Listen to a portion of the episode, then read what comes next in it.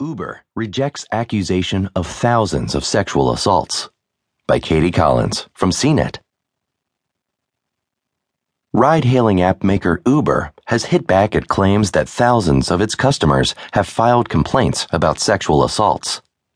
In a blog post Sunday, Uber addressed a BuzzFeed article from earlier in the day that claimed to offer a glimpse into sexual assault complaints fielded by the company. The article was based on apparent leaked screenshots.